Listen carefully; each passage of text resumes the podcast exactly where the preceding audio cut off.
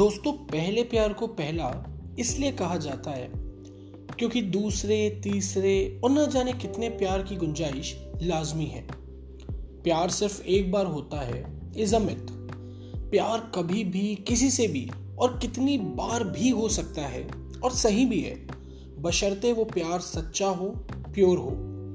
आजकल के ट्रेंड के बहाव में बहकर स्टेटस सिंबल या कूल क्वेश्चन के लिए बनाए गए रिलेशनशिप्स गलत होते हैं। प्यार गलत नहीं होता।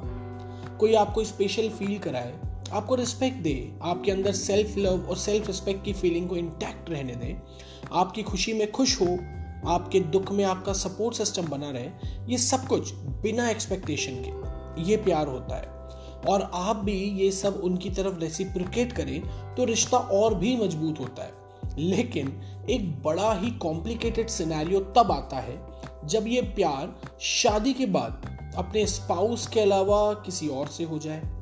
Yes it may happen and maybe because आपकी एक्सपेक्टेशन कुछ और रही हो। अब ये सही है या गलत, ये समझ समझ की बात है।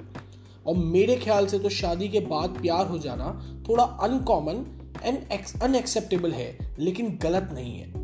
इनफैक्ट उसके चलते किसी को धोखा देना, किसी को अंधेरे में रखना गलत है।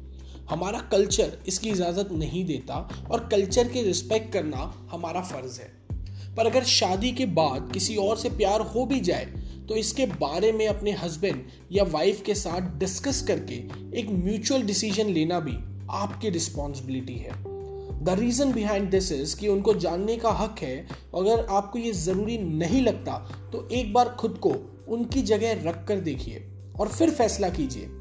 हो सकता है कॉन्सिक्वेंसेस भी कॉम्प्लिकेटेड हो जाएँगे बट आप उस गिल्ट ट्रिप से बचेंगे और सबकी लाइफ के लिए ये सही रहेगा। इसलिए प्यार करिए, दिल खोल कर करिए, बस किसी का दिल ना दुखाइए, किसी को धोखा ना दीजिए।